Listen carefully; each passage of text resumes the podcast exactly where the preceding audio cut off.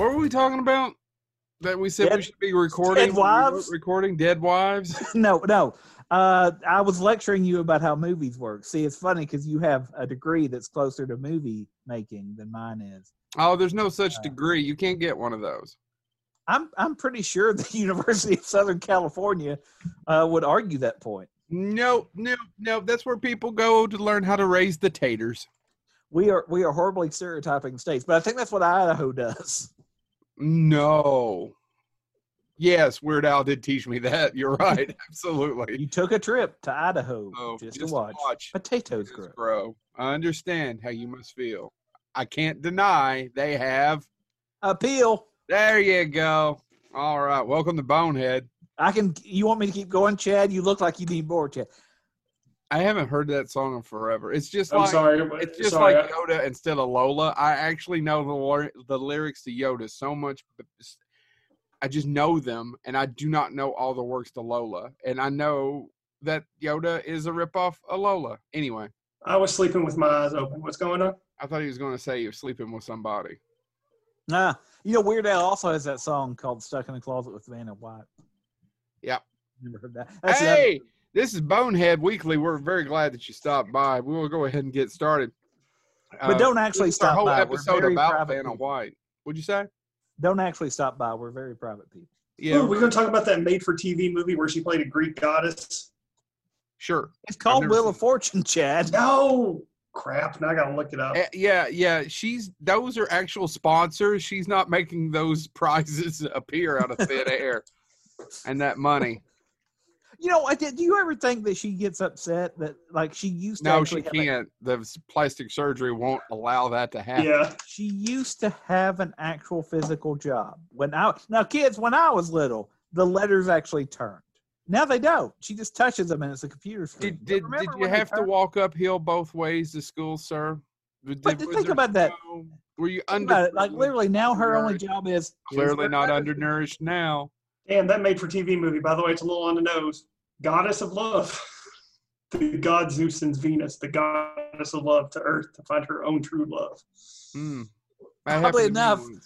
It was going to be called um I don't know hell on earth and they just By the went way, her true love is apparently her true love was apparently David Naughton. Hey, David Naughton. What happened to him? I met him once at Scarefest. I think I met him at the first Scarefest. But I did not pay for him to sign my American Werewolf in London. You know what? I may not have owned my American Werewolf in London poster at that time. That's fascinating. No, it's a This good is a story. great segue into this story. By the way, your for the Greek four god years, Vanna White and his going on about, oh, she used to have to flip the letters, but she doesn't anymore. I'm just saying it used to be work. You used to do. Now she's just she's just a, a showcase person. you might as well be one of the Barker's beauties. Anyway, so today's topic, gentlemen, is love TV. songs. What? Well, there's The some very- in there probably.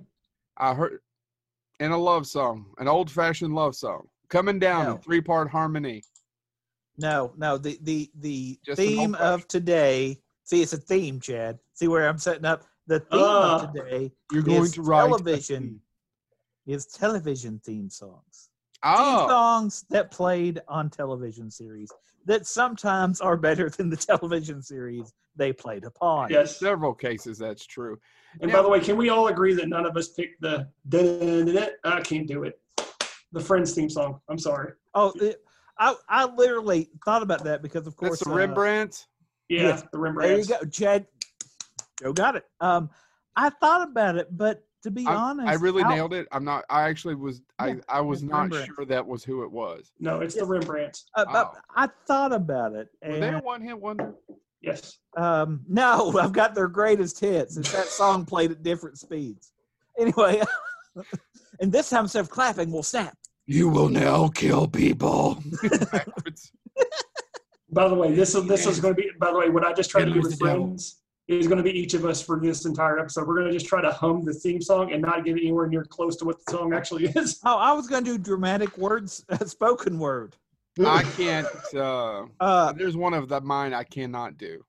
Yeah, no. but I, w- I was going to say the, the reason I didn't do that because of who I'm married to. You would think that would have been forced upon my list and my free will would have been gone. But Well, a lot of The- things have been forced upon you. uh, to me, that's that outside of its purpose in that show. Like I never think, oh, that's that's got a cool sound to it. It's it's it's. I'm I, I'm gonna spawn haters here. Much like the show itself, it is very generic. Yeah. Yep. There's that they all lived in New York. There wasn't a lot of diversity. They always had access to that t- uh, the, the ta same table in the restaurant. I mean, it's, and yes, I know I know Die Hard fans. There's a little sign that says reserved on it. But who have you ever been to New York? Does anybody pay attention to those signs? No, they don't. So anyway, They're the too busy watching that rat eat that pizza. oh man, that, that rat. Why don't he have a theme song? I'd Why buy don't we have that. a show I'd buy about that that for rat? He's just trying to survive in the city. A rat in the city. That. Yeah. Coming this fall. He's on probably Oh my now. God! If you would, it's a pizza pie. It can be the pizza pie rat. He's a pie, Uh, And with uh, that, who wants to go first? I pie rat in the city. I guess I'll go first. because mine's a little. My first one's a little on the nose, but when we were talking about best theme songs, I couldn't pass it up because you know life is like a hurricane. Here in Duckburg, race cars, lasers, aeroplanes. It's a duck blur, and that's Yeah, all I'm that- going to sing because I don't want Disney to sue. That song has one Or of the rewrite best. history. Might solve a mystery or rewrite Rewrite history. history. Oh no, I skipped a line. Oh, uh, so now it's a parody, and we're covered. No, uh, you know, I, the, the So what thing about show's that it from? Tailspin. Ducktales, tailspin, yeah, which Tailspin. which Tailspins has a good theme song, did not make my list. No, well, you know, I was about to say Ducktales and Darkwing Duck are the two best theme songs. No offense meant to Rescue Rangers, but my kids watch. What the about first episode of Res- Tailspin? I appreciate Tailspin more. than I do. Rescue mm-hmm. Rangers to me has the weakest theme of that Disney afternoon. Oh, I um, disagree, sir. I actually all those Disney cartoons have pretty good. I mean, Gummy Bears had a good one. And you know, yeah, They're and bouncing here and there and everywhere. honestly, every Disney theme song was great. Even Gargoyles had a good theme. It was all instrumental. But no, um, and I want to uh, let me get into some facts about DuckTales before we discuss it too. So it was written by Mark Mueller and sung by Jeff Pescetto. Um, and by the way, Mark Mueller also wrote the theme songs for Darkwing and Chippendales. Um, and and the reason why I talked about this one first is there is an amazing article that goes really in depth about the history of the DuckTales theme song and you know why it's so why why there's certain tunes in it that make it so popular. It's by Vanity Vanity Fair. Um, it's uh, they actually call this uh, song the history's catchiest one minute of music, and most of the facts that are that I'm reading are from this article. So Mark was uh, he was actually a struggling songwriter who wrote and directed the initial run of the um, who who wrote the initials. Uh, he wrote the song in 45 minutes. That's all it took him to write it. Um, and he was in his walk-up apartment. He re- he recorded the initial recording on a Roland Juno One synthesizer and a simple reel-to-reel tape recorder, which he submitted to Disney.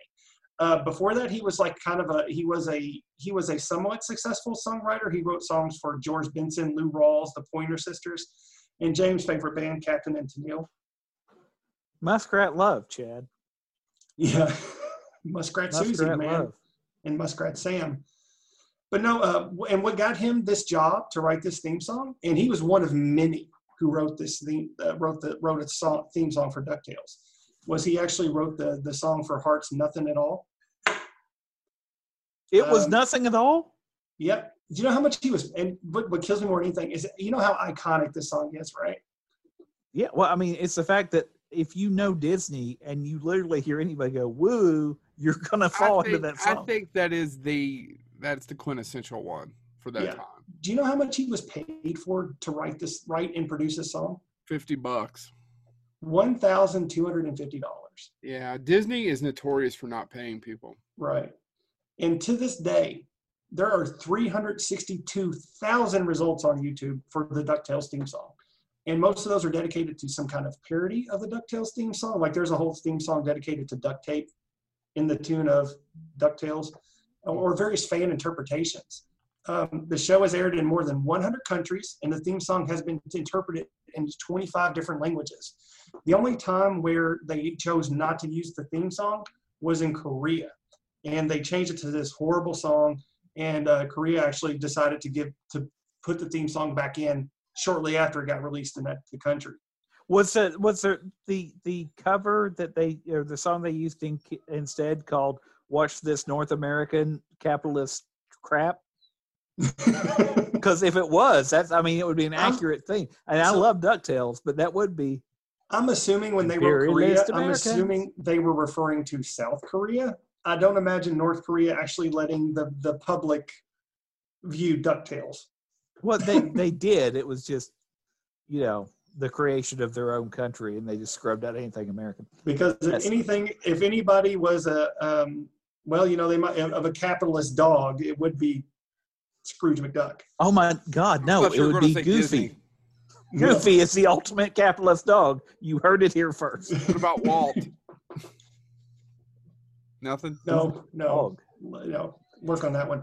Uh, anyway, no, so I, I just I had to go on the nose for my first one just because Ducktales is so iconic, and I struggled with because I disagree with James. I- Uh, Dark, I love Chippendales Rescue Rangers theme song, uh, Oh. but I love Dark Darkwing Duck even more. Um, and it was between the three as to which Disney theme song I was going to pick. But when you think of theme songs from our childhood and from the 80s and from cartoons in general, DuckTales is by far. I mean, the the cast of the new series did a, an amazing interpretation of it with David Tennant and uh, who everybody else who's on that show.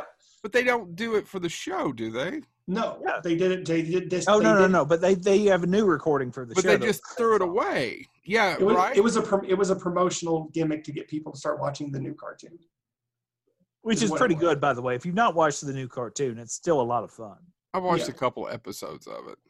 But by the way, Chad, which is your least favorite then? Because like I said, I, I'm not saying it's terrible, but Chippendales is my least favorite. Man, the- that's the problem. I have a hard time with it. Like, I, you know, I was originally going to say Tailspins was my least favorite, but I watched, but I watched it recently with the girls, Yeah, and man, it's amazing.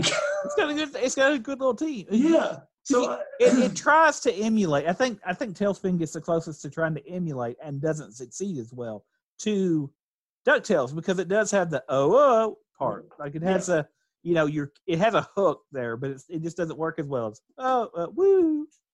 you know, if You know, I literally have put more thought into this than I've put into anything in the last. week. Yeah, this is And going can't- longer than I thought it would. and I can't and I can't pick gargoyles simply for the fact that gargoyles. You know, if I had to pick one, I'd pick gummy bears. There you go. yeah. By, by That's the way, your least favorite? That's my least favorite. Really? That's Compared pretty to- compared to all- too. That's his kid. It- But no, it's I still love it. But James is asking me to pick my least favorite. It's I gonna mean, I can bears. remember that one, but I couldn't remember Chip and Dale's one. Oh, see, how I can. So Ch- ch- ch- Chip and Ben Dale, Rescue No clue. Rangers.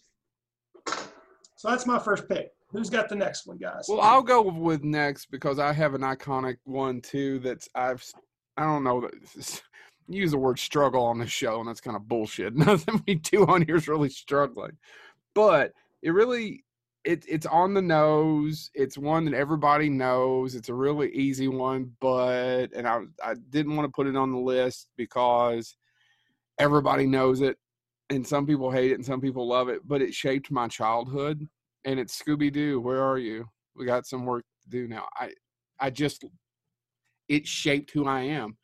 It's something that I watched and loved growing up. We got some work to do now. Where are you now? Hold on. Where are you? I fucked it up. Come on, Scooby Doo. I see no, you. no, no. Screw up an iconic thing. That's fine. the way you shake and shiver.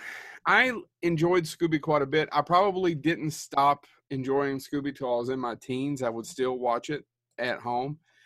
It is iconic. It was hold on, I need to give you all the who wrote it. I am so sorry. I had it pulled up right here just a second ago and then it totally went away. it was written by Ted Nichols and the theme was used for the opening credits and under the title cards for the premiere episode of What a Night for a Night. The closing theme for the first show is more familiar theme song shown above. Written by David Mook and Bill Raleigh, and recorded by Mook three days after the show's September 3rd broadcast premiere. After Nicole's theme was used as both the opening and closing theme of the second broadcast episode, A Clue for Scooby Doo, the show's official theme song became the permanent opening credits theme and was also heard during the closing credits on all but three episodes Hassle in the Castle, Which Witch is Which, and A Night of Fright is No Delight. These episodes used Ted Nichols' original instrumental theme, which was unheard for many years until the show's resurrection on USA's. What are we going to say? Cartoon. Food Express, in 1990. That's right. It was also heard during its run on the Cartoon Network until Turner decided to remaster all the episodes in 98. By the way, I, I want to DVD say releases of season one do not include the Nichols opening theme on episode one. Nichols' original theme is, however, heard under the title card for each episode of both this and the follow-up series, the new Scooby-Doo movies, and is very prominently used as a background score for most Scooby-Doo episodes. I want to say for the record though, as far as by as the way, far- a lot of that came from fandom.com. We always need to give credit where credit's due because I Uh, didn't know who wrote it. But how- I, I mean, I think most people of my age can sing a little bit of the Scooby song, right? Well, I, I was going to say, I think Scooby Doo is a character that, in some ways, is the closest you have to a second generation of Looney Tunes. In that, it has never went away. Like Jabberjaw, no, and they offense, meant, keep Jab, reinterpreting it. but yeah, yeah, Scoob. My I kids don't like wanna. Jabberjaw. I was, I was trying to think You of some. jerkwad. There's a ton of Hanna Barbera cartoons that have kind of died away, and The Scooby one. And what I wanted to was getting at is that say What? You say feel. Speed Buggy isn't as relevant today? because nobody drives speed buggies anymore. Um, Or goes anyway, to the beach? nobody goes to the beach unless they want the Rona. Unless they want the Rona, that's the truth. Anyway, um, what I was going to say though is I was thinking after you said that because I never thought about Scooby Doo making my list, but I just want to say for the record, kids, that I think every version of Scooby Doo has at least in some way has a theme song that does indeed, as the kids say, slaps. Like there is something about every Scooby Doo because I was saying about the pup named Scooby Doo, which however you feel about that show, which I thought was funny, uh, uh, funny because it breaks the fourth wall all the time. Um, but the theme song for that I remember. So there's something about the Scooby Doo themes. Whoever they have that do, does updates it, even the 13 Ghosts of Scooby Doo works, and that's because it's narrated by Vincent Price. Shocker. I'm not going to go into all the rest of them because I have absolutely no idea and can't talk about it. I'm sure that But no, I, I, I was just saying there's something about that. but- There's something about the way they've handled the music for that. But then again, music was always a big part of Scooby Doo, right? Music Oh, was yeah. always a big, even with the guest stars, it was often musicians. If it wasn't Jerry Reed, it Mama was Cass. Mama did an Cass. Did the Monkees do one too? I mean, I'm pretty sure. Don't Or am I correct me if I'm wrong, imagining that? But isn't the music constantly playing in the background? They're never not playing music on Scooby Doo. On the radio when they're in the mystery machine, a lot of times when they're, They're, driving. they're they don't have always listening to the radio. They're often dancing on the beach or wherever And they're even- at right with- before the mystery happens. Yeah, but even when they're walking through like the haunted house or the haunted playground or or the, the haunted toilet, It's usually up tempo. it's usually some kind of uh, yeah, it's kind of up to speak. They're they never stop playing music on Scooby Doo. So yeah, it was pretty detrimental to the Scooby Doo universe, in my opinion. And I don't know Did if you say if that- detrimental? Detrimental? Don't you mean essential? The essential. detrimental means bad. Sorry, I was trying to figure out what he meant too. I was like, did he hate the music on I was Scooby? gonna say, God, he just smacked down Little I mean, Mary other, Sunshine. other, other than the theme song, Little yeah, I don't care for any of the music on, on Scooby Doo. alright. But uh, Yeah, Yeah. I, I, I mean, Scooby Doo. The theme I didn't song mean to say detrimental. Sorry. will always have a place in my heart. I, I, I actually would like to introduce my kid to it a little bit, but I, it's not really. It's you can watch thing. You can watch basically mashups on YouTube, but unless you have, it's not Cartoon Network. I th- what's the other one? Uh, what's it called? Boomerang. Boomerang, unless you and you have to subscribe to Boomerang before you can watch a lot of that stuff on demand. Otherwise, you kind of have to buy the Blu-ray DVDs of it. You would think it was easily accessible on a streaming service. It's not. You have to pay for it. we uh, we have a ton of them on DVD Yeah, I don't. and Blu-ray don't. just because So, of my kids. He's Now you need to start him though with the best one ever that has some once again slapping music, folks, and that is of course Scooby Doo meets Kiss. You know what Scooby Doo is it is better than? way way better than it has any right to be. If you've not seen Scooby Doo I loved Kiss, all those Scooby Doo mashup movies. Oh my- I mean, the, uh, the the movie Jonathan Winters. Oh yeah. Well, the I loved them. the movie Batman that they Robin? did. Oh, what? Uh, Jerry Van Dyke did one, and the only thing I Jerry, remember about Reed, that episode, Jerry Reed's may be the best though. the only thing I remember about the Jerry Van Dyke episode, Scooby Doo meets Jerry Van Dyke, is at the end he's teaching Shaggy how to do different calis- calisthenics and work out, and he just ends the episode by saying, "Okay, here's the best exercise you can do. First, I want you to lift your left leg up." Then I want you to lift your right leg up and see, Joe. What happens then is there's no legs on the ground and he falls. Ah, That's Jerry Van Dyke. he does not you. fall immediately No, because he it's a hangs for a second. cartoon. You- There's a you're right. pause. And then did I'll he make- hop in his? I'll Then make- did he hop in his mother and drive away? That is an obscure reference that most people aren't going to get, but God bless you, sir, for making. You're welcome. I didn't get it. My mother, Van the Dyke, the car. car. He starred in My Mother, the Car. I've never seen it. How do you? Oh. How did you get out of the holler without seeing My Mother? Your mother's a I still have never seen The Sound of Music, but somehow or another saw all of Verhoeven's Dutch films by the time I was 19. No, they made Not us watch. Verhoeven's American films. No, no, no. We're talking like The Fourth Man, Spetter, Soldier of Orange. They made us watch Sound of Music in school, probably while our teacher was sipping scotch underneath her desk. I That's thought you were going to say something else underneath her desk. no. James, what's your pick? Uh, you know, I- I, I actually picked theme songs that I would listen to without the show, and one of them that I have bought, I actually bought on CD when it was released because I do think it. Um, but what's interesting about it is it was written by the show's creator and performed by Sonny Landon. No, performed by Sonny Rhodes. Take my love, take my land, take me where I cannot stand. I don't care. I'm still free. You can't take the sky from me. from me. The theme from Firefly. I I don't did- care what's going on. I don't an episode, and I love Firefly, but James, that I'm, I got, I got the selection of that song and having Sonny Rhodes perform it. Sonny Rhodes is a blues musician. Um, and if you've not heard the full song, there's extra choruses, obviously. Yeah. Um, but take me out to the black. Tell them I'm not coming back. Like if you listen to the full song, it is very much a blues song, but it works so well for that show.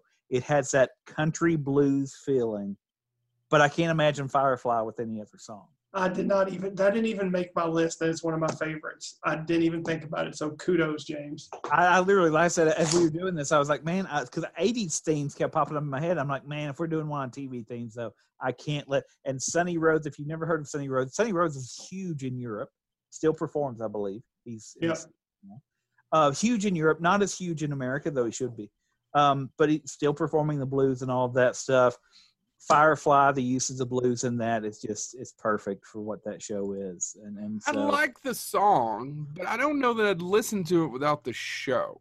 Oh, I think if you hear the full version, it's very much, and I love the blues. I, I don't know if you're a big blues fan, so uh, you know I've got BB King CDs and stuff. Now CDs, kids, but before, I thought he was about to educate me about BB King.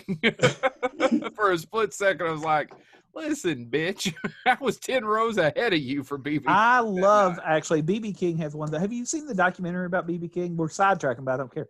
The BB King documentary where he talks about he fled basically the sharecropper farm because he wanted to go perform downtown. I haven't seen it that he particular. finished one, very quickly, and I guess he was a teenager at the time. He finished very quickly because he used to play on the corner in New Orleans and just get quarters and stuff. hmm But he wanted to finish. He literally um, jumped off the tractor he was working on, and uh, to go and perform because he could make money performing. But he had to basically sharecrop. He had to make sure his family had a place to Yeah. live. And he was in such a hurry, he forgot to make sure the tractor fully stopped. and the tractor went straight on and and rammed something. And he said, and that's when I stopped sharecropping because I didn't go back. and he went back years later, and and of course, uh, uh, the owners, uh, the owner of the farm that he was working on, said, "You still have to work off that tractor." it's a great story. If you get if you get, I forget the name of the documentary, but it's hosted. He, they and they take him back to where the where it was, and now it's just a field.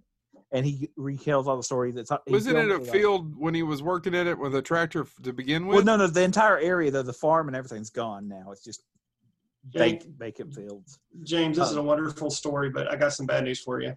What? The thrill is gone. Sorry. Who's up next? I've been downhearted, Chad. Ever since the day we met.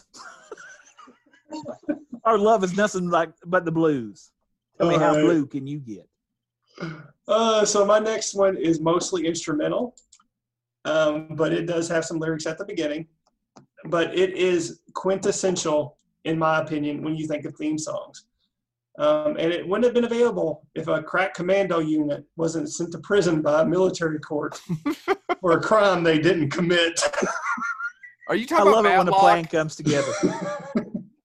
Matlock Matlock. Dynasty. so if you should happen to find them, you yourself can hire the A team. Didn't you just send a text about your hatred of guns no more than three hours ago? But when it's at the beginning of the A Team's theme song, all is forgiven. so go ahead, do it. What? Dun, dun, dun, Dun, dun, dun, dun, dun, dun. dun, dun. You know, they, Dun, had dun, ano- dun, dun. they Dun, also dun, had a song they used during the show, which I think was called Putting It Together, which was usually the song that played when they were doing their plan. When they Oh, were yeah, when- putting it together. Yeah, Yeah. yeah. When the plan came together and they were putting together, when they were MacGyvering the whole plan. because I, I used to know a guy, I actually still know him. I haven't seen him in years, but he could play the Putting It Together song on guitar. And I was always like, wait, out of all the songs to learn, you were like, no, no, no. Teach me the A Team Putting It Together song. But uh, you know, I did research on it. There are some interesting. Uh, so it was composed by two people, Mike Post and Pete Carpenter. Um, they they together combined as a team. They did. They also did Magnum PI, Law and Order, and Quantum Leap. Uh, they actually E Quantum yeah. Leap? they uh, they uh, uh, Mike Post actually had a, a, a pretty successful career as a producer of music. Uh, he produced uh, Kenny Rogers' first three albums, were his rock slash country group, the first edition. Um, Yep. He also produced Dolly Parton's albums for Nine to Five and Odd Jobs. Really quick, Um, I just stopped by John to see what condition Yeah. my condition was in. I always wanted the first edi- edition to have to fight the fifth dimension. what about the new edition? Nobody cares about them. Nobody first gives two edi- shits about the First new edition versus fifth dimension could have been a battle of the bands. Could have happened, didn't it? Didn't We happen. And now Kenny matter Rogers who is dead. wins, we lose. but anyway, so he teamed up with Peter Carpenter in 1973, and they actually composed the uh, they their first compo- comp- composition job was the theme song theme song to the Rocker, Rockford Files. I cannot talk. Oh, I. That's actually, I, I love the Rockford Files. Rockford Files doesn't get enough credit for being one of the first uh, show or one of the earliest shows I know of that the beginning had something different every episode where it was his answering machine. Yep. And sometimes it was his father leaving a message. Sometimes, but they were all, and sometimes it was like, "This is Linda from the bank. You're overdrawn. Are you still taking me out to dinner Friday?" Yeah, and if you and if you hear that theme song, you hear a lot of the some of the same elements that you would hear in the A Team's theme song. Um, but uh, in terms of the A Team, that was the song that I would hear as a kid, and I would just go into full on like combat mode, jumping off the couch and Well, the running around. song The is room. actually better than the show. yes. By the way, do you do you think it's funny? Because I was thinking about this because I didn't have A Team on my list, but it came to my mind, and I didn't use it because it was largely instrumental, and I wanted to be able to do song cues or lyrics uh, as my intros. Uh, that being said, do you think? Because as a kid, I can remember. I can't tell you much about what remembering episodes of the A Team, but I knew who Mr. T was at a stupidly young age. Yes. Oh yeah. Do, do kids have anybody like that now? Like I, I can remember. I mean, you know, as far as it didn't matter if he was in Um, Rocky, it didn't matter if he was in the A Team. I was like, I mean, Mr. honestly, Maybe The he Rock. Had his, he had his The- own cartoon. He had his own cereal. Maybe The Rock. It would honestly be The Rock or Robert Downey Jr. at this point. Yeah, I I, think true. I I don't even. Oh yeah, I guess Iron Man. Maybe The Rock or yeah. I, it's not many, and I don't know that The Rock has the cultural impact. Oh. Not taking anything away from The Rock. does- what- Let- let- the Rock is The Rock. correct- Rock is much more talented than Mr. T. I'm going to correct Mr. myself. Hold on, but before you say Mr. T, I do got to correct myself. There is a com- now there is a a Mr. T composite in this age. John Cena. But he doesn't have his own cereal. Yeah, I No, John he Cena does. doesn't have his- right. does. My kids have never watched wrestling in their lives that I know of, but my son will scream out John Cena for no reason, and I know why he does it. They did it on on. Uh, there was a stupid move you could get, a stupid uh, um, Fortnite. type thing in Fortnite, and it was John Cena doing the whatever or the where he does that. Yeah. You could get that as an expression you could buy for your Fortnite character to do. So my I son just- will occasionally every blue moon just scream John Cena. I'm like, you have. Yeah. no I gotta go with James on this though. Until I see John Cena flakes, Well, I was gonna say because that's what I remember. I, But The- in, ter- in terms of kid the- appeal, in terms of kid appeal, John Cena has the same kid appeal that that Mr. T did in terms of he's he's by far the number one person who grants the most Make a Wish Foundation wishes. He grants the most wishes. He's all about children. He's making sure kids. I thought that was Kazaam. he was on a Scooby Doo cartoon. I mean, just like. It- but anyway, That's true. No, oddly I don't- enough, I don't lady think- who I I, don't think work he's- with, daughter, her her stepdaughter loves John Cena too. Because I got free tickets to Playing with Fire, and she her, her stepdaughter thought it was going to her head explode. She told me later. I was like, really? She knows who that is. Um, so maybe, but I still don't see the cultural impact like Mr. T. I know I don't think he has the cultural impact as Mr. T. I'm just saying, as, as in terms of a cultural equivalent to now, is John Cena. Hmm. But anyway, so no, James, I didn't, you were talking about Mr. T. I didn't mean to cut you off, but No, well, I- Mr. I think T we've talked about Mr. T enough. Oh, no, well, no, I was, pity the fool who says we talked about Mr. T enough.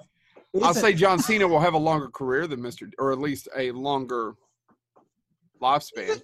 You think Mr. T though? I think Mr. T had comic books. He had that cartoon series where he helped the gymnastic team compete or whatever. I, I literally look it up. I'm not making it up. But No, you think no. it was also the fact that even Mr. T, when he had all the gold chains and everything, he was also a representation of an African American man that was also very Christian. Yeah, Yeah, I mean, because he was was the always 80s. yeah, and that's what I mean. It was high drug, and it was. Yeah. It and was he the pitied time. fools. He pitied. And actually, fools. To it was his the time. He blew up at that time, at that right time. and to his credit, um, he did his own voice on an episode. I think he did his own voice on the episode of Robot Chicken where he teamed Yeah. up with the Foo Fighters because they fight foos, and he pities foos. I pity food. And then at the end of the skit, you see Joe. He realizes that his life of violence makes him the foo, and then the Foo Fighters beat him up. Are we ready for our next one?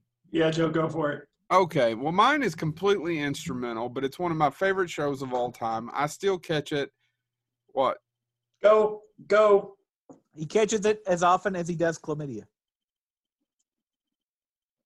Did Joe Screwed mean- up. I screwed up and, Paul, and, and I was gonna say, why am I the only one talking? because Yeah. I meant to hit something different. I'm so sorry to our listening audience. Anyway, that mine is completely instrumental, and I didn't know the name of it until I googled it today to say, well, that's my one of my favorite songs. I should get that. It's called "The Street Beater." Chad, did I steal yours? Um, What, Chad? What's what's it from? It's. Did you look up the actual name of yours? No. song? No. Well, mine's "The Street Beater," and it was written by Quincy Jones. Oh, that's not it. Yep, that's okay. I didn't think we'd have the same one. And it is the theme song to Sanford and Son. It was on his Oh. there you go. I didn't think anybody else would have it. I, I looked at it It's, because it's I literally album. It was on his album. You've got a bad girl in '73. Of course, San- Sanford and Son premiered in '72, I think. I didn't I didn't know that was the name of the song because I always thought it I didn't either till I, I thought it was up. just always called. Well, I do think that's one of those things that uh, even if people don't know Sanford and Son, they probably do know a little bit. If I went "Eh, eh, eh," and you start thinking about that, I think that's a little bit of a. What do you guys think? Yeah, shut up, you big dumb. Yeah. Which oddly enough, I had a big dummy shirt and then it got destroyed and Chad gave me his and I found it in the closet the other day. So I'm all excited about getting to wear it now when I You found my big dummy. You got my big dummy T-shirt I still. still have your big dummy t-shirt. So other people recorded it. Henry James, who was a magi- magi- magician, who was A a magician? recorded it in 1979. But I think that's fascinating that people covered the Street Beater, the, the Sanford and Son theme Yeah, song. it's kind of. Why would you? Uh, It didn't reach the charts, but it did get a go to 294, which I guess Billboard doesn't necessarily acknowledge. But it is ninth in Rolling Stone Reader Poll of the television theme songs. That's number nine of the most memorable that people love. It's the Street Beater from Sanford and Son. Now, if you don't know what Sanford and Son is, it was a show based on a British show because there was these a couple of guys, Bud Yorkin and uh, who was the other one? No Anybody idea. remember? Nope. All in the Family. Oh yeah, Go for it, Joe. I forgot his name. I'm so he was He watched his What? I'm sorry. documentary. I'm He's, sorry. I- I- he's in his nineties and he's still uh, Norman what- Lear. Norman Lear. So Norman Lear and Bud Yorkin made a ton of money ripping off British television shows, and by ripping them off, they paid for them, brought them over here, and made them hugely successful. Oh, Yeah, by the way, you see, I know know that you. All the Family is based on a show from Britain, FYI. Like a lot of things, like The Office. If you all don't know this, The Office was a show in Britain with Ricky Gervais beforehand, because I'm pretty sure a lot of you who quote it to me haven't a clue. Anyway, back to what I was saying. It's called Steptoe and Son. It was kind of the same premise, and what they did was hire a comedian who had done what we call blue records and been very successful working blue for many many years called Redd Foxx and it shot him to another level of popularity and everyone's home which most people who as you, if you read much about Redd Foxx would have never have guessed because that was not necessarily Redd Foxx's humor No. Redd Foxx was a very blue comedian. anybody got a good Redd Foxx joke i got one but i don't know if i should tell it on here I don't think you should. it's not it's not bad or racist. It's just dirty. Anyway. so that one's mine, the street beater, Sanford and Son. I can't hear it, not smile. James, what you got? this is one that I literally uh, the the retro, as Joe said, citing our thing, the retroist website did an entire collection of people doing covers of this theme because it because it is very niche, it's very minor. Uh, it was originally performed for the show by Leon Redbone. And, and and and if you don't know Leon Redbone, he was uh, a, jazz and blues musician, but he was known for comedically claiming that he wrote just about every song, or you know, like he would be, "Oh, the Battle Hymn of the Republic, I wrote this when I was on a drinking binge," like things that obviously predated him quite a bit. But as I said, I wanted to use lyrics to introduce these. Streaks on the china never mattered before. Who cares? When you drop kick your jacket as you came through the door, no one glared. But sometimes things get turned around and no one's spared. All hands look out below. There's a change in the status quo. Gonna need all the help that we can get. The song is called According to Our New Arrivals, and it was a theme song for the show Mr. Belvedere. Dear. Mr. Belvedere. I had no way- idea what in the HE double fucking hockey sticks you were talking about till you said Mr. I I don't think I've ever seen an episode of Mr. I Belvedere. love didn't watch it Mr. when it on. Belvedere. Also didn't watch Punky Brewster Retroist though, Retroist said it's one of the or Blossom. things that, that remember Mr. Belvedere remember the theme song. And some people argue that's because the theme song itself is so iconic, maybe more than the show. Because outside of, and I'm blanking on the name of the gentleman that who played Mr. Christopher Belvedere, Hewitt. He was very iconic. But the show itself, Bob Uecker playing Bob Uecker. But you know why? But you know why Christopher Hewitt was mostly famous for? Sitting What's on his own balls. Thanks, Chad. Anyway, Well, it happens But- to everybody. here's James. here's why this is very, very, very iconic as a theme song. How many varies was that? Chris- It's but, varied. but, but I tell you what, There's a varied Hewitt, amount of varies. Go ahead, Chad. Christopher Hewitt did care that day when he sat on his own balls. That's that's that's great, Chad. Thank you for adding that to our. Was theme. Bob Uecker there to make a ball analogy? Oh, Bob just Uecker's- a little bit. I Just, think a Just a little, little bit outside. outside. I think Bob Uecker's the one that is the reason why we have that story about Christopher Hewitt sitting on his own balls. The Painful. interesting thing about this theme song is its pedigree, because the people who wrote the theme song also wrote theme songs for other shows. Most notably, the, so it was written by Gary Portnoy and Judy Hart Angelo. Do those names Clear ring a that up. Portnoy said, yeah. Portnoy and Angelo and Judy Hart Angelo wrote a song for another thing. they tried to write the theme to Cheers and it was rejected. So they tried again, it was rejected. The third time it worked. They wrote Where Everybody Knows Your Name. Which is a song that's really depressing that people never If- hear the second part. If part you of. hear the Yeah. second part of it and your husband wishes he was a girl. Um Yeah, that's the part they never hear. It's Yeah. like "Suicide is Painless" for Mash. They always Yeah. hear just the instrumental. Not, if you hear the instrumental, Mash fine. was on somebody. I'm sorry if I ruined it for everybody, but No, no, no. But I, you're right. Suicide is pain. Everybody's "Suicide is Painless." like, "Da, da," and they're like, oh, it sounds upbeat. And I'm like, listen Well, to the because they don't know the movie. The movie had the Yeah. lyrics. Then then Right. they did the show, and the show is the what everybody remembers. Not taking anything away. The movie's a classic film, but most people remember a lot of the show, and they don't. They just hear the instrument, which is great, but "Suicide is Painless." It's right there if you sing along. Suicide is painless. It brings on many. Many changes, which was written by the director or son. leave it. I can take or leave it as I please. That's my favorite lyric from that song. Um, that being said, um, Gary Portnoy is is a fascinating cat because he wrote uh, songs for Dolly Parton, including "Say Goodnight." He wrote for Air Supply, "I'll Never Get Enough of You." Um, he also, like I said, wrote for. I don't know either one of the songs you just said. He wrote also. Joe, I know Air Supply, but I didn't. Joe, you you gave away another one he wrote for. He also wrote the theme song for Punky Brewster. So Oh. Gary Portnoy and and his writing partner Judy Hart Hardangelo were just theme song writing machines. Like they they did a lot of stuff. He took a hiatus for a while, but came back in 2007. He started releasing songs again, and he has released an album with nothing but, or the majority of songs being his TV theme. So Hmm. Gary Portnoy and Judy Hart Angelo.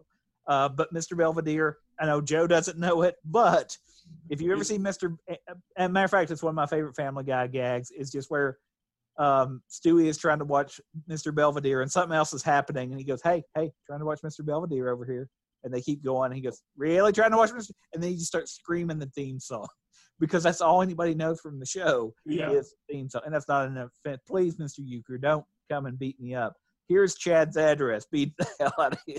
I will say uh, the only the, in the only episode I remember about Mr. Belvedere. And by the way, I agree with you. That's a great theme song. Didn't think about it, but yeah, that that opening of that theme song, that, that just that. Yeah, it's, It's it's really- very. Yeah, Yeah, no, but uh, is the one where uh, the, the the oldest son has started smoking, and Mr. Belvedere decides to teach him about the dangers of smoking by sitting him in a room and smoking nonstop.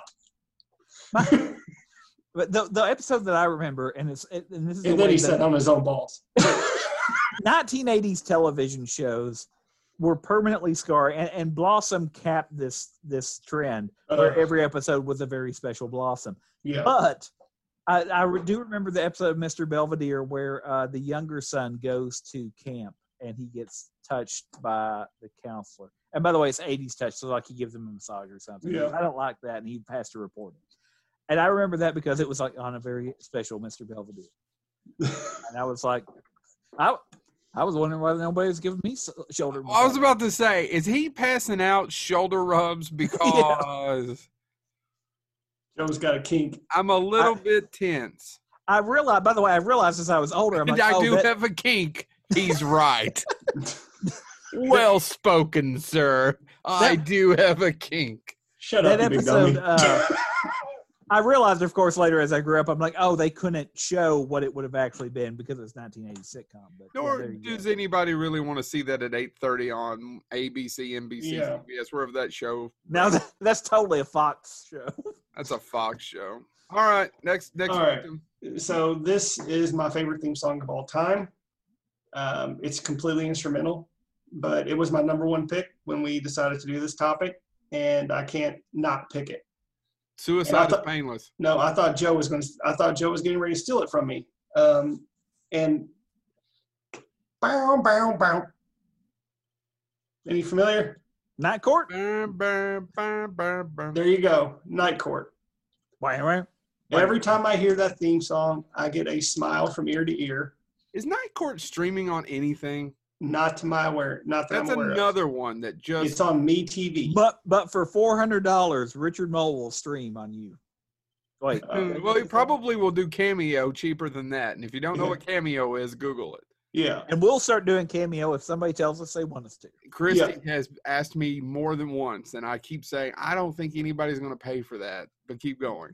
No, so yeah, Night Court is quintessential for me in terms of theme songs. Like as soon as we said we were going to do this, or when I came up with the idea of doing theme songs, I'm like, that's the one I want to talk about. Um, so I looked up the guy who did it. It was written and composed by Jack Elliott, um, who won the BMI TV Music Award. I don't know what that Body award. Mass Index. Yeah. He won Mine the is- Body Mass Index Award. According Too to my doctor, too mine's too high. A little too high. That son of a bitch beat me.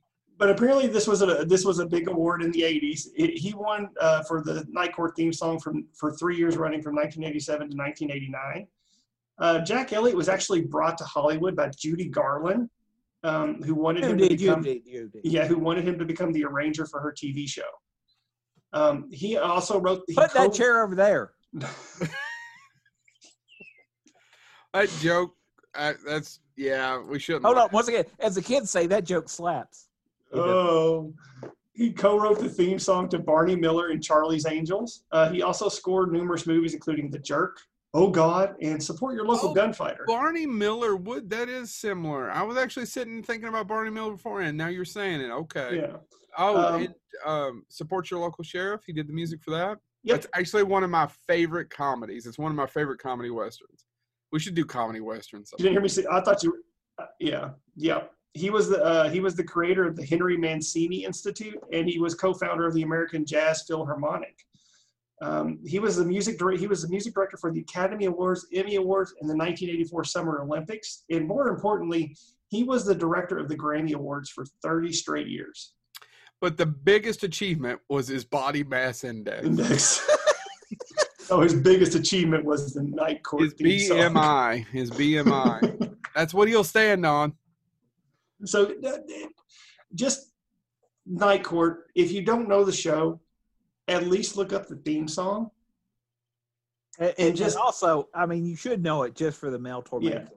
And yeah, Uh, John Astin cameos. Uh, The John, John- no, that's true. because you know, I'm all better now. I'm telling you, I, Tarantino said once on Saturday Night Live, it, you knew it was going to be a good Bewitched if Uncle Arthur showed up. Yeah. You knew it was going to be a fantastic Night Court if John Astin, who played his father, showed up. Spoiler. Oh, sorry. Uh, By the way, no, uh, you can follow on Twitter Marsha Warfield. Is that Yeah. Uh, she is a delight to follow. If you're She if you're on really uh, if you're on Twitter, follow her because she uh, she very much is like her character and says what she thinks, and it is entertaining. Her character that was the third person to play that character. Character. Well, I'm not died- saying I'm not saying she kept killing off the She's others. second or third. She's a third. She was a third. There was There were two, two older ladies. ladies. They both Yeah. died. Yep. Yeah. And then came Roz. And then came Roz. Why wasn't that a spinoff? And then came Roz. I can't And believe can't- none of you have picked Maude yet. No. But uh, no, I mean, and when when he goes Because goes, Lady Godiva was a freedom fighter. Fighter. I, I really thought Joey, I thought you were going to, I thought you were going to pick this one no, from me. didn't even occur to me. But no, uh, but when it goes da da da tap tap tap, you know, it's it, it just every fiber of my being just get I just get giddy every time I hear it. Like and, and it will make me stop and watch the show. Which by the way, the show is fantastic. But yeah, so Night Court's my final, my favorite theme song of all time. Mine is weird. Mine is odd. Mine has nothing to do with the show, but it's one of my favorite shows of all time. Technically, a spinoff of another show that's considered a classic. My show, my song is Tossed Never heard of it. Salads and Scrambled Eggs. They're Oh, calling yeah. me again.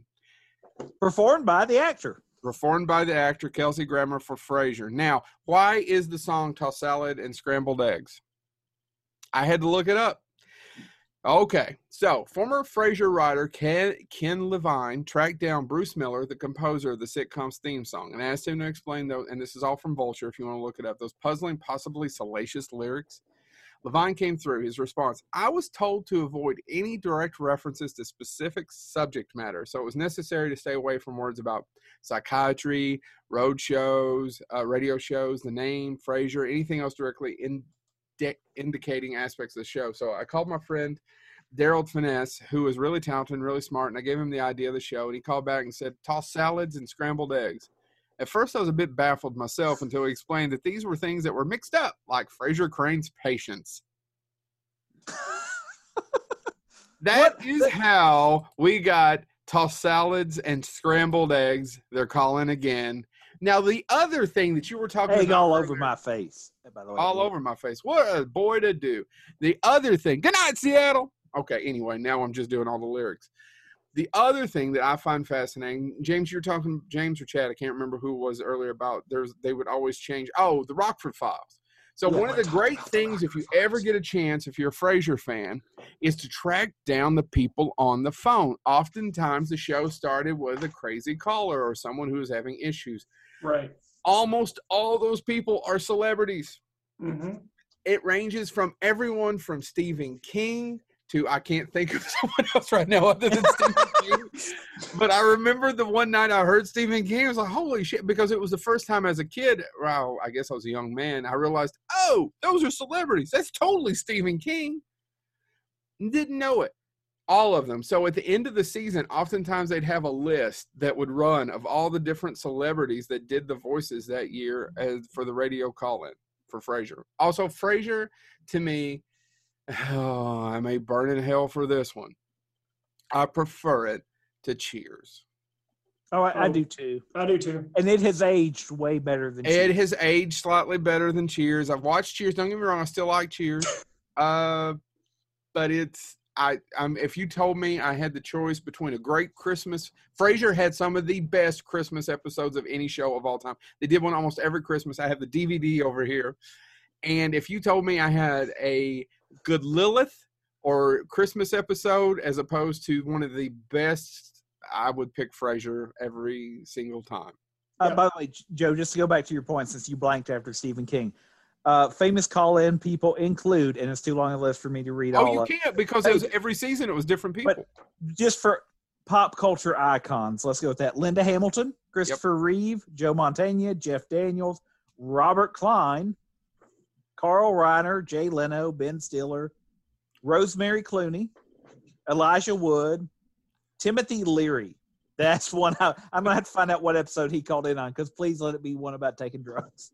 Uh, but there's tons of them, uh, and that's just the ones that are in the beginning of the alphabet. Mary Tyler Moore. There were tons of other ones. So yeah, Yeah, Yeah. Frasier to me, and I'm I, I didn't know. I uh, actually I thought you all agreed with me, but I wasn't for sure. And I've argued this point before, and I think it may be that some people see it as elitist or highbrow, but I don't know that I feel that way at all It because I think they're both. It's about educated folks who sometimes use educated ways of talking, but they're still just as stupid as everyone else. it is Niles the is same. just as dumb as everyone else. Frasier makes just as many stupid mistakes.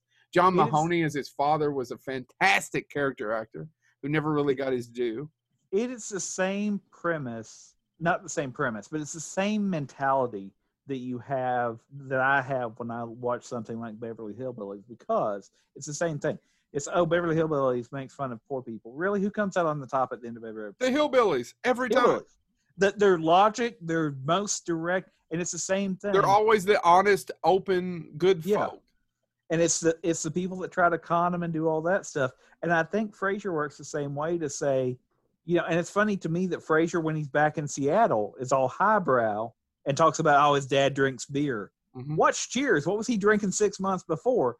And it's that comedy of place. Seattle a has to be more highbrow. There's Boston a fantastic. They class. they dealt with it more than once, and one of the great episodes. Well, it's not a great episode, but one of the really good episodes is when uh, he was bullied by someone in school who comes over and ha- tends and is now is a plumber and has to do some work on his apartment or his condo or whatever.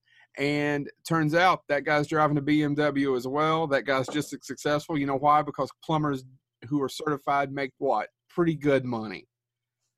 I had some work done. and it smacks the shit out of him. There's an episode where he has to take dog food back, and so he has a dirty shirt, and somebody. It's there. There's more than one episode where where the the people behind Frasier took that on.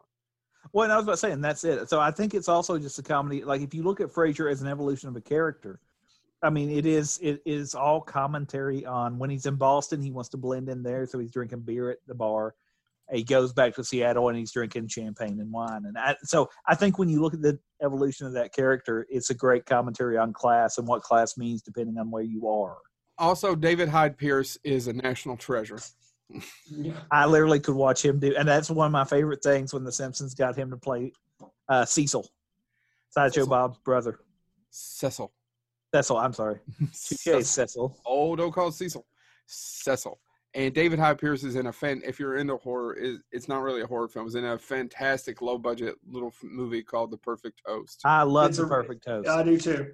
He's he's it's it's very low budget, but he carries have the guests coming. whole damn movie. And it's Oh, yeah. fantastic. and it's, it's it's completely compelling because at your first you're like, oh man, this guy doesn't know what co- is coming, and then literally not giving anything away. Within 30 minutes, you're like, oh my god, this, other this guy, other poor son of a bitch. the one a few times when I'm like, please, guy who threatens everybody, I hope you make it out of this. Hope you make it out of this. Oh yeah, the It's just- perfect yeah. which also has a theme song at the end of it, which is something we should talk about later in movies. yeah, All right. So that was mine. I don't know if you all expected that one or not, but um, not, but it, it that I'm glad you told that story because I love that theme song because it does have that kind of band, but I never knew the story myself. You. I didn't know. I thought it was. T- it's t- yeah. All right, James.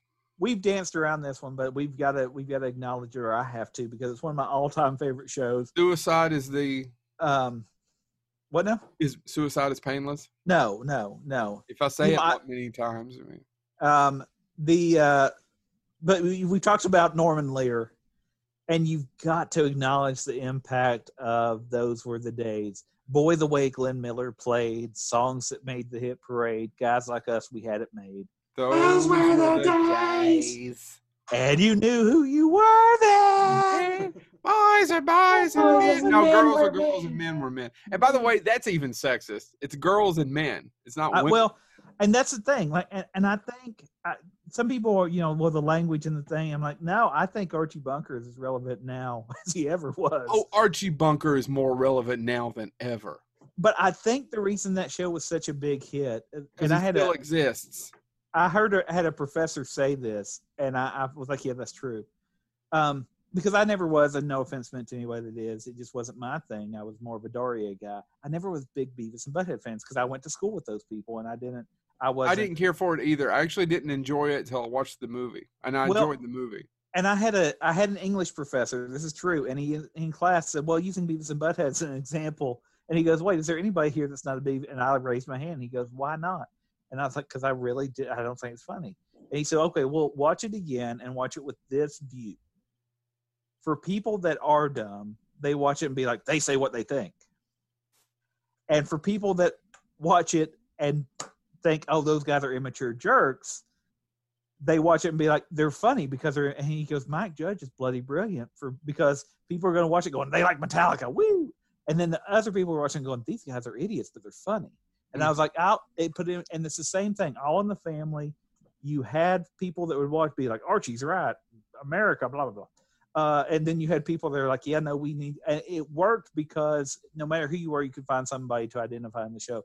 But that theme song was written by Lee Adams, Charles Strauss, and Roger Kellaway. Lee Adams and Charles Strauss were writing partners. Um, and so the true story of how that song came together is an accident. Have you ever heard the story, Joe or Chad? I know. I know. No, Norman no, Lear- All in the Family's a fascinating story because All in the Family should have been canceled the first year too. They the, the, the studio the the they didn't want to put any money into it, and that's why we got that theme song. Norman Lear originally wanted like an orchestra and all of that stuff for an intro, and the studio or the the network, whoever came back and said, yeah. "You blew your money. You are getting nothing else from us." And they had a they had a piano there, and he said, "Screw it, we're gonna play. We're gonna have a song."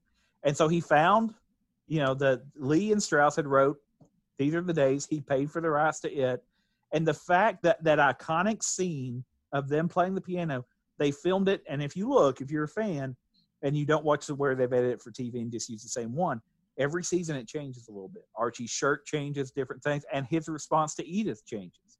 By the time you get to the sixth season, he looks away when uh, when Edith looks at him and does that big smile. I don't know that I knew that, James. Thank I you. didn't know that yeah, you can read the full story about how it does, and and it usually kind of let you know what where they were. Like if Archie was going to be mad about Nixon for that season or whatever, that Nixon was impeached. So they played around with because Archie was, you know, who Archie was. Is it That being said, Lee Adams and Charles Strauss were huge writers. They wrote Chad's favorite musical of all time, It's a Bird, It's a Plane, It's Superman. Uh, they Hmm. wrote the Annie musical. They wrote, um, they did a, a, a show with Mel Brooks, um, the the All American, which was a, the book was by Mel Brooks. The lyrics were, were by Adams. It wasn't a huge success, but it actually has the song "Once Upon a Time," which later became famous and it was recorded by Perry Como, Eddie Fisher, Al Martino, Tony Bennett, Frank Sinatra, Bobby Dare. So these people had real writing chops. But the reason that this song probably is most important is even if you've never seen an episode of All in the Family, you've seen the impact of it. The Simpsons has three times updated this for different episodes. Once in 1997, they did again, where they did a flashback and had them singing it. Um, and then Family Guy is nothing but the uh, intro to Family Guy is nothing but an homage to All in the Family, and Right. Seth MacFarlane has acknowledged as much. So, you know, th- this idea that um, with All in the Family, there were the lyric of uh, "We could use a man like Herbert Hoover again."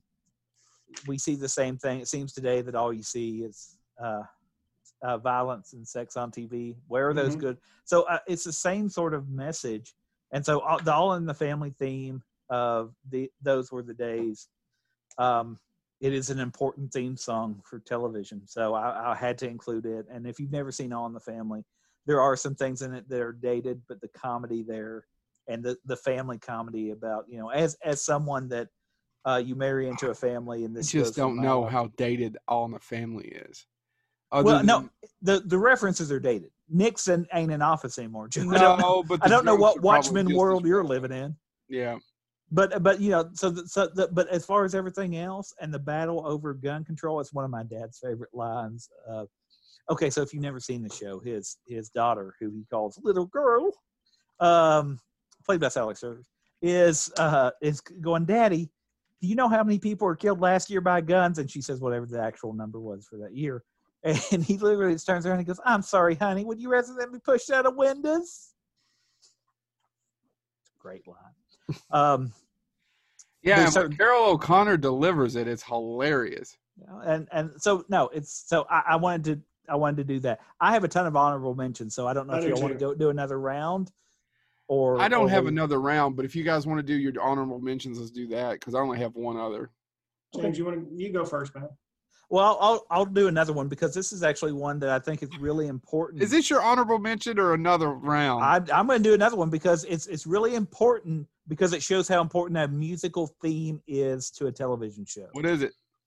It is Secret Agent Man, which has been reused in tons of movies. It was originally the theme song for Danger Man slash Secret Agent. Why does it have two titles? Because it was Danger Man in the United Kingdom. Yeah, Patrick McGoohan um, played Danger Man. Well, when they brought it over to uh, to America, they were like, Danger Man, what does that mean? Secret agents are big right now. Just call it Secret Agent. They read it Secret Agent. They enlisted somebody to perform the song. They enlisted Johnny, Johnny Rivers. Mathis. Oh, Johnny Rivers. Johnny, Johnny Rivers. Johnny Rivers was, and so he, so they said, we need a theme. We're bringing it over from England. We're just going to rerun it. We got it cheap. Johnny Rivers turns out Secret Agent Man. And if you've ever seen Austin Powers, that song's used in Austin Powers. They do it during one of the chase scenes. Why did I say it's something I had to mention for a TV theme? Well, here's the actual case for that. When that, so they brought it over from England, redubbed it with, and called it Secret uh, Secret Agent Man or Secret Agent. Gave it the Secret Agent Man theme. That song became a stupidly huge hit. So much so that Danger Man had been canceled. But because it was such a big hit in America, the American stations basically went back and going, listen, we'd love to have more of it. It had been off the air for a year. They resurrected it. And so it ended up running from 1964 to 1968 again. And most importantly, it is that popularity got Patrick McGoohan more credit. And it became the unofficial. If you watch the way that Secret Agent Man ended, it became the unofficial prequel for the show The Prisoner. Oh, I didn't know that. Oh, And if yeah, you, I've actually either. never seen The Prisoner. That's uh, it's really Oh, something I you need to watch do. The Prisoner. I, I want to watch it again. Yeah, I've watched a few shows. It's it's Um, it's it the bizarreness is amazing. It, yeah. So I In the end, that up and McGoohan left. it, it became such a big hit that he chose to leave. They weren't going to cancel it. He chose to leave to do The Prisoner because he liked the idea of a secret agent trying to disappear. And that's, by the way, for those that don't know The Prisoner, it's about a secret agent that wants to retire. They won't let him retire. And so he tries to retire and then he wakes up on an island because secret agents aren't allowed to retire. So that's why it was. It, some people say it works as an unofficial prequel to The Prisoner, and, and given that M- McGoohan played the main role in both. But that being said, um, if you've never seen it, you know, the, the opening lyrics are There's a man who leads a life of danger. To everyone he meets, he stays a stranger. With every move he makes, another chance he takes, odds are he won't live to see tomorrow. Beware of pretty faces that you find. A pretty face can hide an evil mind. I think they get it. anyway, but All right. no, so I because we can't talk about t- we can't talk about TV theme sh- uh, shows without pointing out that the theme song of that show led to more seasons when it came over to America. All right. Chad, honorable mentions. Okay, so let me go through the list. So uh, Scooby Doo, I know is important to you. Um, it didn't have Oh, that. did you mean for that to rhyme? No, I didn't actually. Scooby Scooby Doo, important, Important to Uh, you. you. But in terms of Hanna Barbera, it For It you now. it didn't have the, the the the cultural impact that it for for me that it did you. Another Hanna Barbera cartoon did. Hong Kong Phooey, number one super guy. Hong Kong Phooey, faster than the human eye. You know that really Uh, made Scatman's career. This was another one I struggled with, but and while I went with Ducktales, but Animaniacs, They're totally insane. um, the Transformers theme song, uh, the Teenage Mutant Ninja Turtles, GI Uh, Joe. Teenage Mutant Ninja Turtles as an actual song is way better than Transformers. Yes. Um, but again, it was just those are those are theme songs, and I struggled with again that Teenage Mutant Ninja Turtles. I wanted to put on my list, but I wanted to talk about the A Team a little bit more. Um, Squidbillies Oh, that's My a dreams are all dead and and buried. Buried. buried. Sometimes I wish the sun would just Never explode. explode. So that's my animation chunk. But um, we also Diff'rent Strokes today. that was another one. Uh, this this one falls into the the theme song, in my opinion, is more popular than the show. I've actually never seen an episode of the show, but I can theme, sing the theme song because believe it or not, I, I- I, I agree. almost I think so too. I think you're absolutely right. That and the great for the Great American Hero. the greatest American Song hero. for, uh, the Billy Joel song for Bosom Buddies. Yeah, I think is another one where people know the song, uh, and they don't know Bosom Buddies. Do you guys know what I'm talking about? yes. Yep, yep, yeah. I can't think of the name of the song. I'm so sorry, I didn't Google it, but that's another one of those I think people know more than they do this. This. Show. Um, a callback to a previous episode. I love the Johnny Bago theme song, written by Jimmy Buffett. And then uh, finally, and you can't talk about TV theme songs without talking about this one. Now, so this is a story all about how my life got flipped, turned upside down. It was on my honorable mentions. I'd like to take a minute. You just sit right there and tell you how I became the Prince of Bel Air. Prince of a town called Bel Air. Sorry, I, I know the lyrics by my head. Off the, I, I know, I know the lyrics by my head. I, have to- I know, written I, on the wall. no, I know the I lyrics in didn't my head, to do this, but I'm I so nervous. I was gonna fall. But I'm so nervous when I Oh, no, and Joseph, I, I I- have to have the scripts, so I have them right here. But I, I, until this, I sung it as a kid. I still sing it to this day. Every now and then, I'll walk around and go, "My life got flipped, turned upside down." I do not. Um, now in West Phila- in West Philadelphia, born and raised, That's okay. Know playground what was talking about. where I spent most of my days chilling out, maxing, relaxing, all cool, all shooting some b-ball outside of the school. Shooting I can do this all day. your arm outside of school. When a couple of guys who were up to no good, Yeah, I think you're good, Chad. Is there any more? James, they start Joe. They started making trouble in my neighborhood. I got one little fight, and my mom got scared, and she said, "You're moving with your auntie and uncle at Off and Elmdale." I do not have an attachment. I whistled so- for a cab, and when it came near, the license plate said fresh, and it had dice in the It's in mirror. the mirror. Yeah. So yeah, no. Fresh Prince of Bel Air. I just couldn't. I in terms of theme songs, you have to talk about that one. So that's my honorable mentions. What's your honorable mention, and then I'll finish this up, Joe. I only have one, and I didn't bother to look it up who wrote it because I wasn't really going to talk about it. But I, it's another one of those things that I watched on TBS growing up, and I loved it. Right along with Sanford and Son, it's also instrumental. It's the whistling at the Andy Griffith Show. Yeah. It's called The Fishing Hole. Take down, and it does have lyrics. They just didn't use them for the show. It's take down your fishing pole, meet me at the fishing hole. That's good that they didn't use them. It's like the lyrics that Johnny Cash did for Bonanza don't necessarily work. Everyone will delight if we start a little fight. Bonanza. Bonanza, no. Oh, Which, by the way, Bonanza also has a great instrumental theme. my honorable mentions has the best example of a of lyrics for a song. Thank God they didn't use for the theme. But real quick, uh, Andy Griffith's show is really important to me. I I've gotten to the age now where I still nobody on my house. Christy doesn't. She didn't watch it. You guys, well, James a little bit, but Chad not so much. So I have a it has a near and dear place. Some of the episodes in the Andy Griffith show stand the test of time better. Ah, dude, there's some.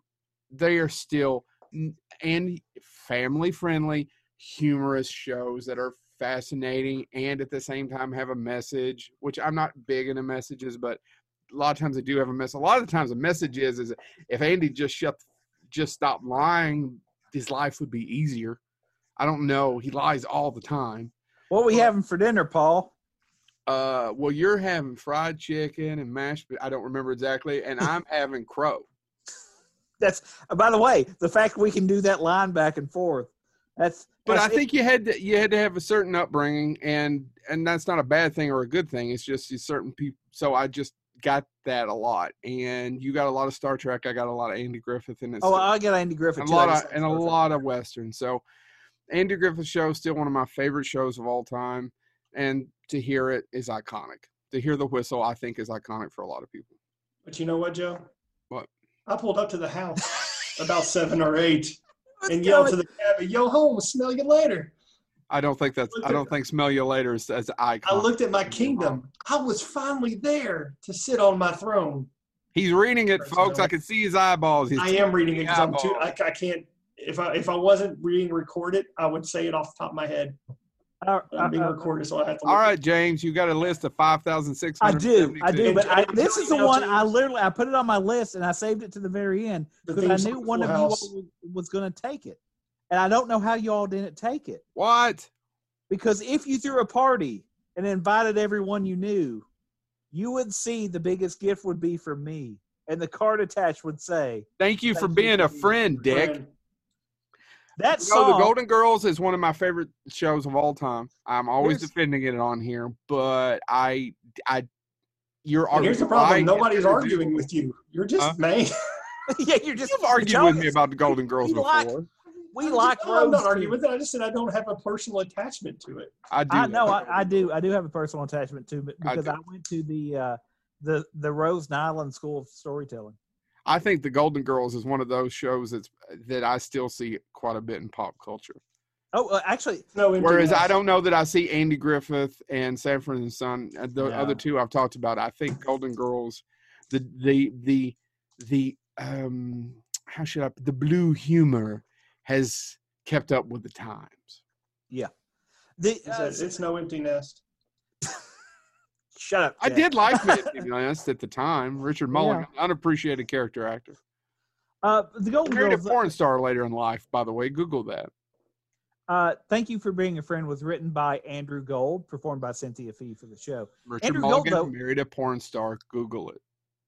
A- Andrew Barb, Gold. hold on, I've almost said Barbara Bush run over a guy, but it was Laura. Okay, that's more believable. I thought you said Andrew. Never mind. hold on, hold on. We'll do a Family Guy. Take some time. Google Richard Mulligan porn star marriage. we'll wait. TikTok. We'll wait. TikTok, You back? Okay, we're going you back back? All right, go. Um, Andrew Gold is the one that wrote "Thank You for Being a Friend." I want to bring this up though because he also wrote for another TV show that's came up on this this uh, podcast before. He wrote the song "Final Frontier," which was the theme for "Mad About You." He also wrote by the way, thank you for being a friend. He didn't write for Golden Girls. He wrote it long before, and they paid him for it. He had he had recorded it years before. Um, he also wrote a song that my kids know, which shocked me. Uh, Spooky, scary skeletons. Uh, Which had the sing along Disney Halloween special. It's on there. Don't know that one. But anyway, um, he died at 59, by the way, uh, of kidney cancer. Uh, so my other honorable mentions, Chad stole one of them. I wanted to do an entire section about theme songs that pretty much tell the story, like Fresh Prince of Bel Air does. And for that, you, I wanted to talk about WKRP in Cincinnati. Well, The opening song Yeah. tells the story. If you've never seen an episode before, what, listen to the theme. Dude moves to Cincinnati because he's tired of being bounced everywhere, station to station. And he finds a station that will hire him permanently. That's it. That's the plot. If you've ever wondered what became of me, I'm living on the air in Cincinnati. Cincinnati. Yep. WKRP. Um, WK. That's a good one. and then Fresh Prince of Bel Air. And the last one I want to do is a, is a, a show that nobody remembers, but I literally, I think my mother had the theme song, and it wasn't just that theme song; it's a collection of theme songs, or I mean, it was a collection of country music songs, but it happened to have this on, it, and I remember playing it on record. And record, J- Chad, was big CDs. Are you gonna do the Fall Guy? I'm gonna do the Fall Guy. Sorry, How can you not do the Fall Guy? Uh, I, because it, it's a great. I had a side- friend in college. Uh, Chad did too, who would listen to that. Chad the fall guy theme is the same way. It sets up the story. He's a stunt man. He's a fall guy, and then, then he's also to make extra money because he doesn't make enough getting hurt at work. He becomes a. He also is a bounty hunter, and it, it the lyrics are. I'm not saying to tits and tell, but I've been seen with Farrah, which is funny. Uh, I've been. Uh, let's see. I've never been with anyone less than a nine, so fine. I've been on fire with Sally Field, gone fast with a girl named Bo. And Yep. if you're from this time period, you know all these people, but somehow they don't end up as mine. Uh, it's a death defying life I lead. I'll take my chances. I've died for a living on movies and TV, but the hardest thing I've ever do is watching my leading ladies kiss some other guy while I'm bandaging my knee. I might fall from a tall building. I might roll a brand new car because I'm the unknown stuntman that made Redford such a star. And the story behind that is it wasn't written for the show. The show was written for the song. Huh. Somerville is written by Dave Somerville. David Somerville's song, The Ballad of the Unknown Stuntman, was jointly written and composed with Jensen, uh, inspired by Glen Larson, Uh huh. who had been doing. Uh, he was a Glen Larson was a, a vocalist for them at one point for a song, and he was like, ah, "I'd like to do a show," and they were listening to songs, and he said, "Oh, that sounds cool." And the song itself is known is called "The Unknown Stuntman." The show was "The Fall Guy," but it's another one of those songs that the song tells you what the show. So it doesn't matter if you only come in the second season. By the way, I didn't know the for for a show nobody talks about anymore. There's five seasons. I googled Five it while you were talking. I had five no seasons idea. of the Fall Guy. I, I haven't seen it on television. I think USA, for a brief period of time in the '90s, ran it during the summers at 11 a.m. or something. Like, oh, we just need to put something on the air. And I remember watching it again then, but that was in the '90s. If you've never heard of the Fall Guy, that exactly what I said is what it's about. He's a stuntman on film sets, and then at night he is a bounty hunter, and and it's a stupidly fun show for about 30 minutes. But Glen Larson also linked to some other shows that we've talked about. If you're into vehicles, he had a really cool uh, GMC truck. Yeah, which was often part of the plot Yep. because he would use special effects to make it do stuff, or he would jump it, or to help catch bad guys and all of that stuff. But yes, I just I, I wanted to end with the Fall Guy because I, I remember that theme so well, and I can't tell you more than about four So, episodes. can we? We got to talk about how I'm kind of shocked James did not pick the Star Trek theme song. Oh, that's thanks for reminding me, Chad. Because remember how I said I'd talk about the song that thank God they didn't use the lyrics for? see, yeah. Do you know the story about this? Seriously? No. Gene Roddenberry was so convinced that uh, it wasn't going to make money, that Star Trek would never make money, um, that when they were writing the theme song, Alexander Courage got hired to write the theme song. And unbeknownst to Alexander Courage, he turned in his musical composition, and Gene Roddenberry wrote lyrics for it.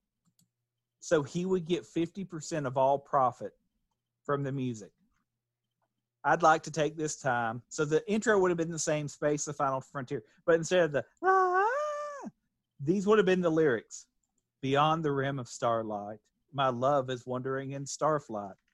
I know he'll find in star clustered reaches love, strange love a star woman teaches. I know his journey never ends on forever. But tell him, will he wonder his starry sea? Remember, remember me. That's all. Now, Roddenberry had no plan of that actually using, but he knew if he wrote the lyrics, the deal with the studio was, hey, if it's got lyrics, we pay the lyric person, but you have to divide the profit. Alexander Courage, again, this was all done without Courage knowing he was going to do it. Um, never filed any litigation or anything, but later on, before Courage passed away, he was asked about it, and he said he he he said, "I do consider it unethical." However, when I approached Roddenberry about it, Roddenberry quoted me, uh, quoted, uh, had this quote: "Hey, I have to get some money somewhere. I'm sure as hell not going to get it out of the profits of Star Trek." Again, that was all before it aired. But if you've never heard, and there is a recording somewhere, you can find it online usually with this because it had to be performed at least once. So yes, you can find it's. It, but again, think I don't know if the show would have been as popular if it would have had that song. no. It, I mean, because the the space, the final frontier is it it pulls you in, and then you get the theremin. But I don't know if we need these lyrics over that theremin. I do want. I do have a question for you too, and it's a bit of a controversial one. And I don't know that it's a pick, although I'm a I'm a fan of the artist. But we didn't talk about one of the f- really famous theme songs. But it's a show that even in the last few years has has just been buried more and more under the carpet for a lot of reasons. And we're talking uh, the Dukes of Hazzard theme song. I, I almost made my list because I think that the Dukes of Hazzard. Waylon Jennings, that is a song, and that is a song that's oftentimes better than the show. Now, I'm not picking on the show. I wasn't a fan of the show. I, I grew up watching. Probably, it. I grew up watching a little bit as a child, but never particularly moved on for this. Probably like with Knight Rider for me. I wouldn't want to sit around and watch Knight Rider either. No offense to anybody. No, but I I think that the song itself, you, I think it's interesting. You can separate that song from the show to a point, even though, uh, because But I still hear it it up, and I think that's a one that would people would think, why didn't you bring that up? ninety six point one. The local radio station plays country classic, Mhm. and they will play that song in their rotation. And every time I'm like, oh yeah. I my kids I'd like the song too. I'm a fan of Waylon Jennings. I'm not a huge fan. if I'm Waylon not Jennings. mistaken, and somebody can can check me on this, but I believe the song you hear on the the the radio Mhm. because originally he just wrote the intro. And and for those that have never seen the show, Waylon Jennings was also the narrator. he was the Duke balladeer. boy's going to get it this time. They best called the- grow wings and fly. He was called the Balladeer. balladeer. Balladeer, you're right. Um, but if you listen to the theme song, the second set of lyrics, I think those were added when they wanted to do an Well, that song's cut. got a lot of fluff when you listen to it on the radio version too. It's got a lot of that wailing go ah hey throughout it. Well, And but the second verse is my mama wants to know why they're always showing my hands and not and my not face, my face on TV. because as a balladeer they never showed his face. Mhm.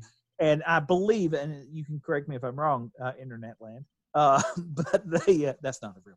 Uh, anyway, they um, that version was recorded after the first season became somewhat of a hit. I would And imagine. then, and then I don't know. Uh, I think so. I think if you I just up- wanted to bring it up towards the end to get your thoughts. Thoughts.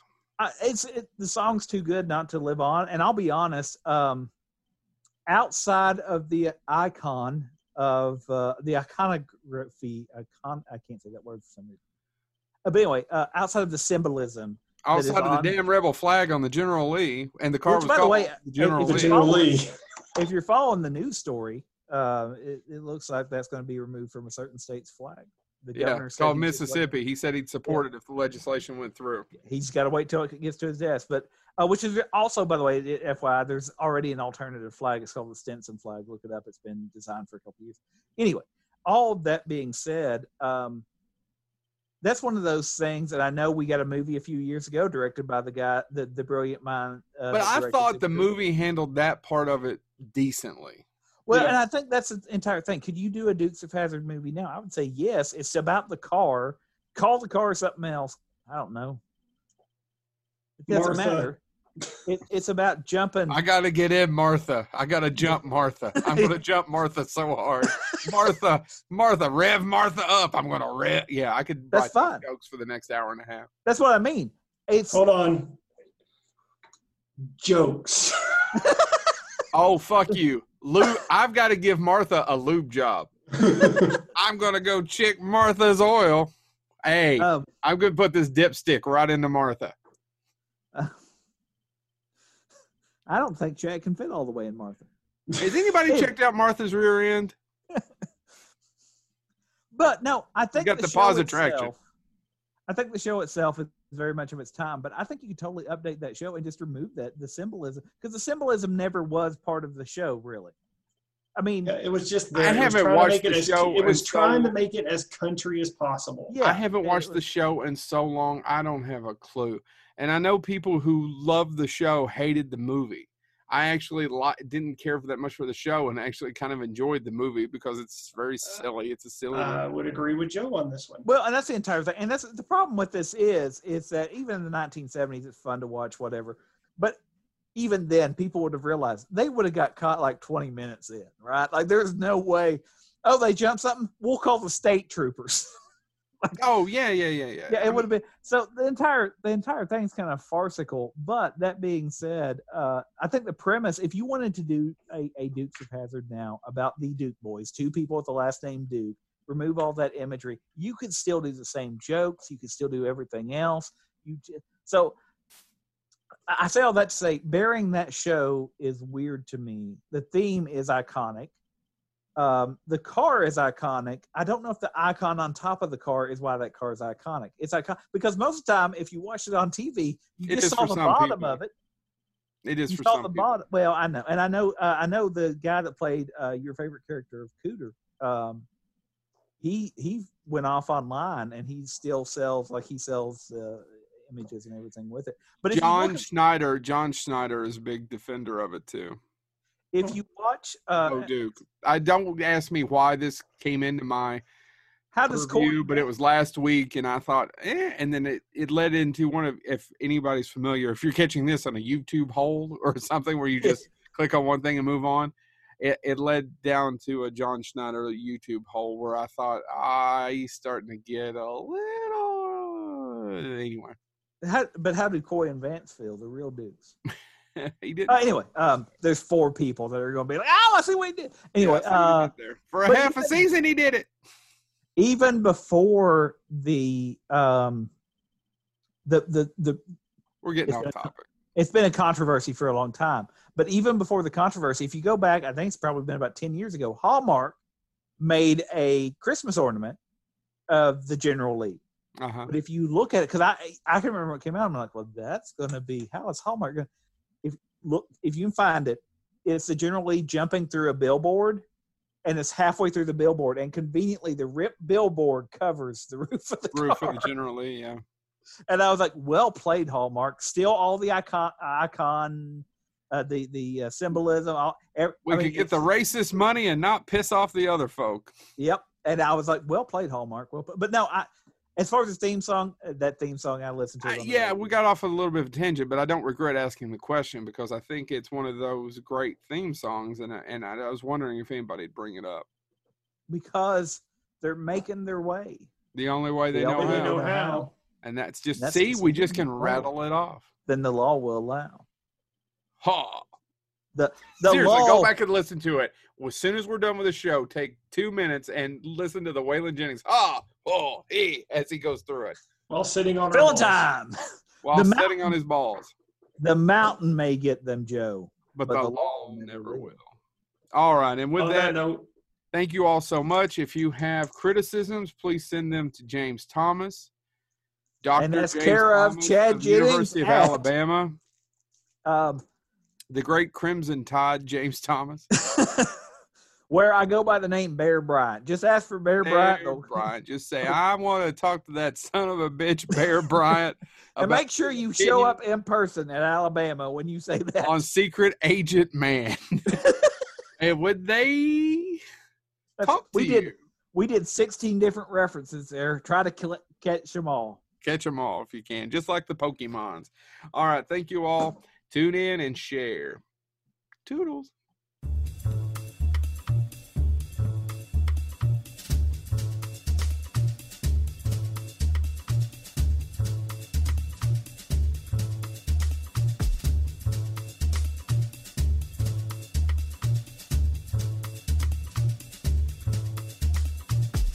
Uh...